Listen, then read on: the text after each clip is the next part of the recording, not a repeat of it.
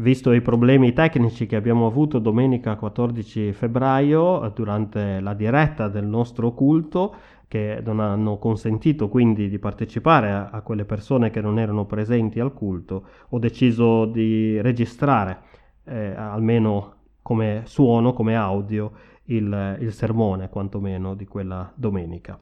La lettura è tratta per la meditazione, è tratta dal libro del profeta Isaia al capitolo 58, i versetti da 1 a 11. Grida a piena gola, non ti trattenere Alza la tua voce come una tromba, dichiara al mio popolo le sue trasgressioni, alla casa di Giacobbe i suoi peccati. Mi cercano giorno dopo giorno, prendono piacere a conoscere le mie vie, come una nazione che avesse praticato la giustizia e non avesse abbandonato la legge del suo Dio. Mi domandano dei giudizi giusti, prendono piacere ad accostarsi a Dio. Perché dicono essi, quando abbiamo digiunato non ci hai visti? Quando ci siamo umiliati, non hai notato? Ecco, nel giorno del vostro digiuno voi fate i vostri affari ed esigete che siano fatti tutti i vostri lavori. Ecco, voi digiunate per litigare, per fare discussioni e colpite con pugno malvagio. Oggi voi non digiunate in modo da far ascoltare la vostra voce in alto. È forse questo il digiuno di cui mi compiaccio, il giorno di cui l'uomo si umilia? curvare la testa come un giunco, sdraiarsi sul sacco e sulla cenere, è dunque questo ciò che chiami digiuno, giorno gradito al Signore? Il digiuno che io gradisco non è forse questo? Che si spezzino le catene della malvagità, che si sciolgano i legami del gioco, che si lasciano liberi gli oppressi e che si spezzi ogni tipo di gioco? Non è forse questo che tu divida il tuo pane con chi ha fame, che tu conduca a casa tua gli infelici privi di riparo, che quando vedi uno nudo tu li copra e che tu non ti nasconda a colui che è carne della tua carne? Allora la tua luce spunterà come l'aurora, la tua guarigione germoglierà prontamente, la tua giustizia ti precederà, la gloria del Signore sarà la tua retroguardia. Allora chiamerai e il Signore ti risponderà, griderai ed egli dirà Eccomi. Se tu togli di mezzo a te il gioco, il dito accusatore e il parlare con menzogna, se tu supplisci ai bisogni dell'affamato e sazi l'afflitto, la tua luce spunterà nelle tenebre e la tua notte oscura sarà come il mezzogiorno. Il Signore ti guiderà sempre, ti sazierà nei luoghi aridi, darà vigore alle tue ossa, tu sarai come un giardino ben annaffiato, come una sorgente, la cui acqua non manca mai.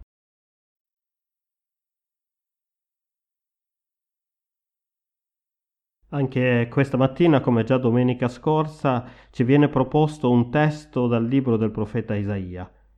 Il testo di domenica scorsa, se vi ricordate, faceva parte del cosiddetto secondo Isaia, una sezione del libro che trova la sua ambientazione negli ultimi anni dell'esilio babilonese, prima che nel 538 a.C. il re Ciro di Persia, vincitore su Babilonia, mettesse fine all'esilio di Israele e concedesse ai profughi esiliati di tornare al proprio paese.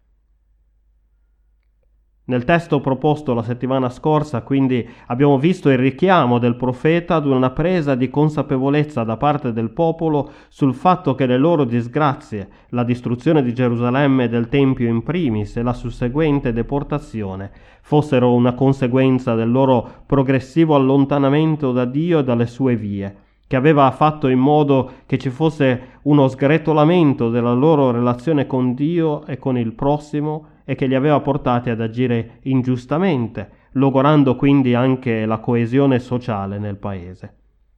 Tutto questo li aveva indeboliti come nazione a tal punto da arrivare all'inevitabile conseguenza.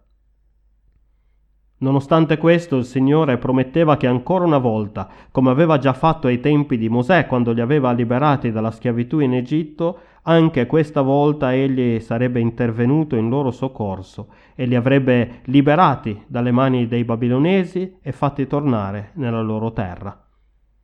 Il popolo però non aveva né i mezzi né le risorse per potersi salvare da solo. Il Signore lo avrebbe fatto per loro. Il testo di oggi invece fa parte del terzo Isaia, quindi facciamo un passo ancora avanti nella storia e ci troviamo poco dopo il ritorno del popolo in Israele e in particolar modo a Gerusalemme. Non tutti avevano deciso di tornare, non era un obbligo infatti, ma venne lasciata la libertà ad ognuno di decidere se tornare o meno. Per esempio, nelle nostre Bibbie abbiamo il racconto di Esther dal libro omonimo e di suo cugino Mardocheo che si trovavano ancora nei territori ex babilonesi durante il regno persiano. E come loro molti altri decisero di rimanere legittimamente perché ormai avevano costruito lì le loro vite.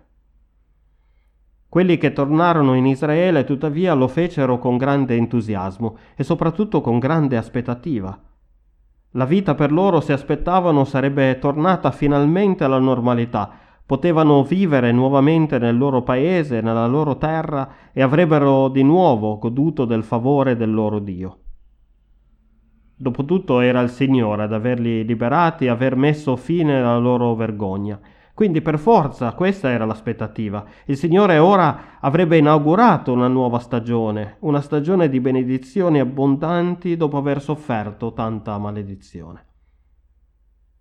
Quindi al loro ritorno, con molta determinazione ed entusiasmo, cominciarono a posare le fondamenta per la ricostruzione del Tempio di Gerusalemme, a riprendere a svolgere le pratiche religiose, le liturgie, i culti, le preghiere, i digiuni, i sacrifici e penso che lo facevano anche assiduamente e come doveva essere fatto, però le cose non vanno come si aspettano.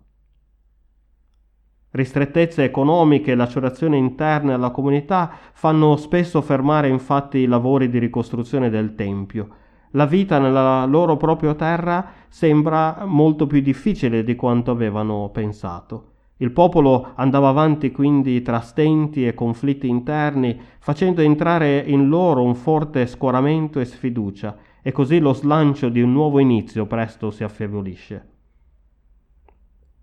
Quello che però per loro era più difficile di ogni altra cosa accettare era il silenzio di Dio, la sua inattività dopo averli liberati dai babilonesi e fatti tornare alle loro terre natie, perché ora il Signore non parlava e non li sopportava nella loro opera di ricostruzione.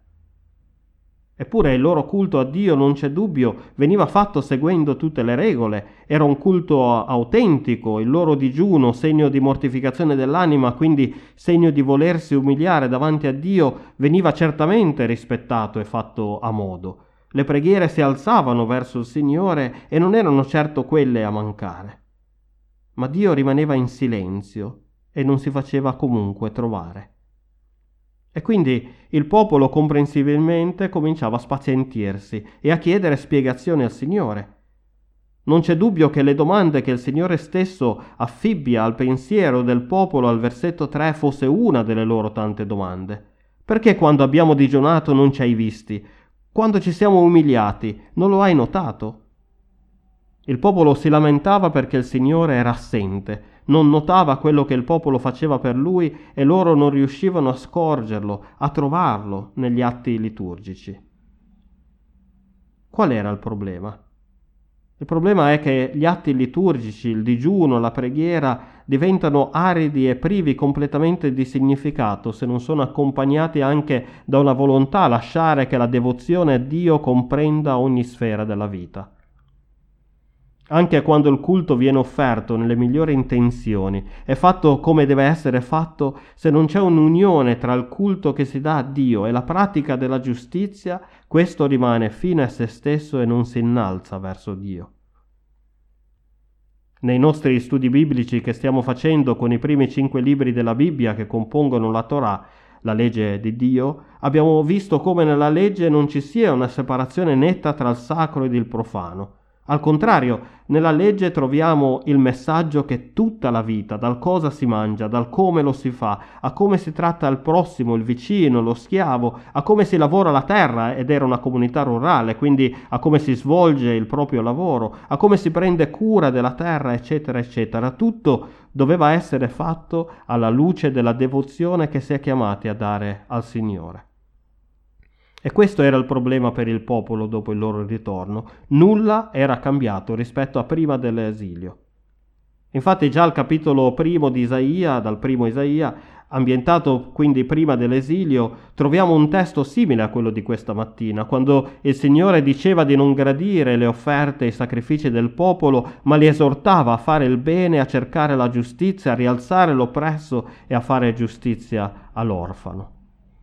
E anche adesso che erano tornati l'accusa era la stessa. Il culto al Signore era stato ripreso formalmente, ma a mancare era ancora la pratica della giustizia. E se manca quello, il culto rimane qualcosa di assolutamente inutile, arido e formale. Non ci si può infatti ricordare di Dio nella preghiera, nel digiuno e poi non vederlo in colui che è nel bisogno, nel povero, nell'affamato, nel prigioniero, nel senza tetto.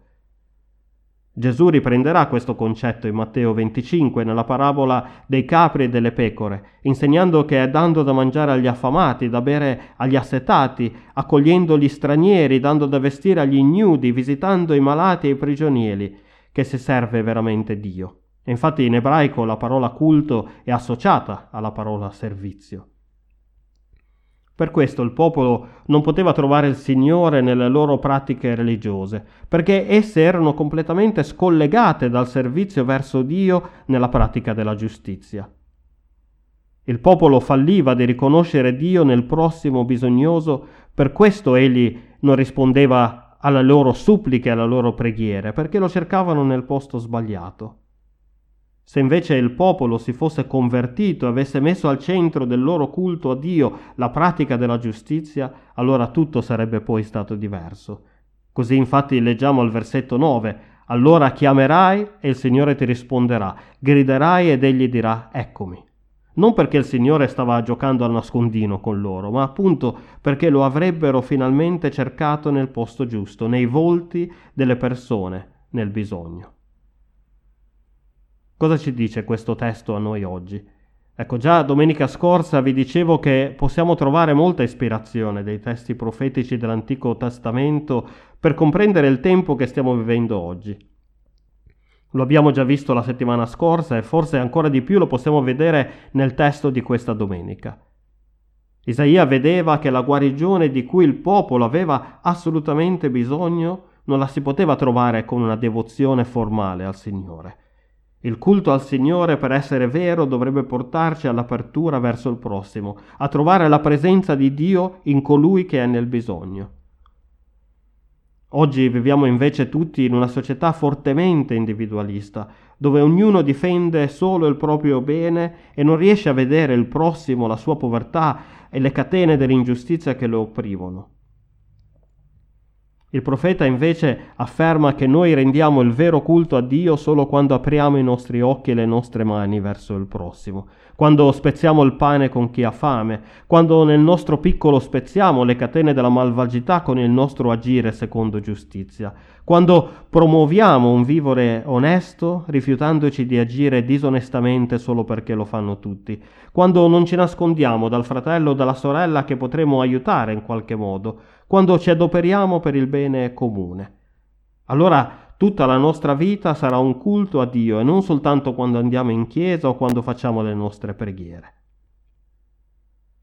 Anche noi oggi, quindi, come il popolo di Israele al tempo del terzo Isaia, abbiamo bisogno di guarigione, di diventare migliori, che era un motto che andava molto in voga all'inizio della pandemia, vi ricordate? Ne usciremo migliori, si diceva, invece le cose stanno andando sempre peggio perché l'umanità è sempre in grado di tirare prima o poi sempre il peggio da se stessa. Abbiamo quindi bisogno di guarigione, ma soprattutto abbiamo bisogno di essere guariti da noi stessi, da una malattia che spesso è difficile da notare, dall'egoismo, perché non ci permette di vedere oltre noi stessi. Il Signore ci chiede invece di imparare a guardare oltre noi stessi per riconoscere negli altri il gioco della povertà. Ci chiede di imparare ad ascoltare il grido della sofferenza negli ultimi e di imparare il valore profondo della condivisione. Allora e solo allora, come dice il profeta, noi saremo come un giardino ben annaffiato e come una sorgente, la cui acqua non manca mai. Amen.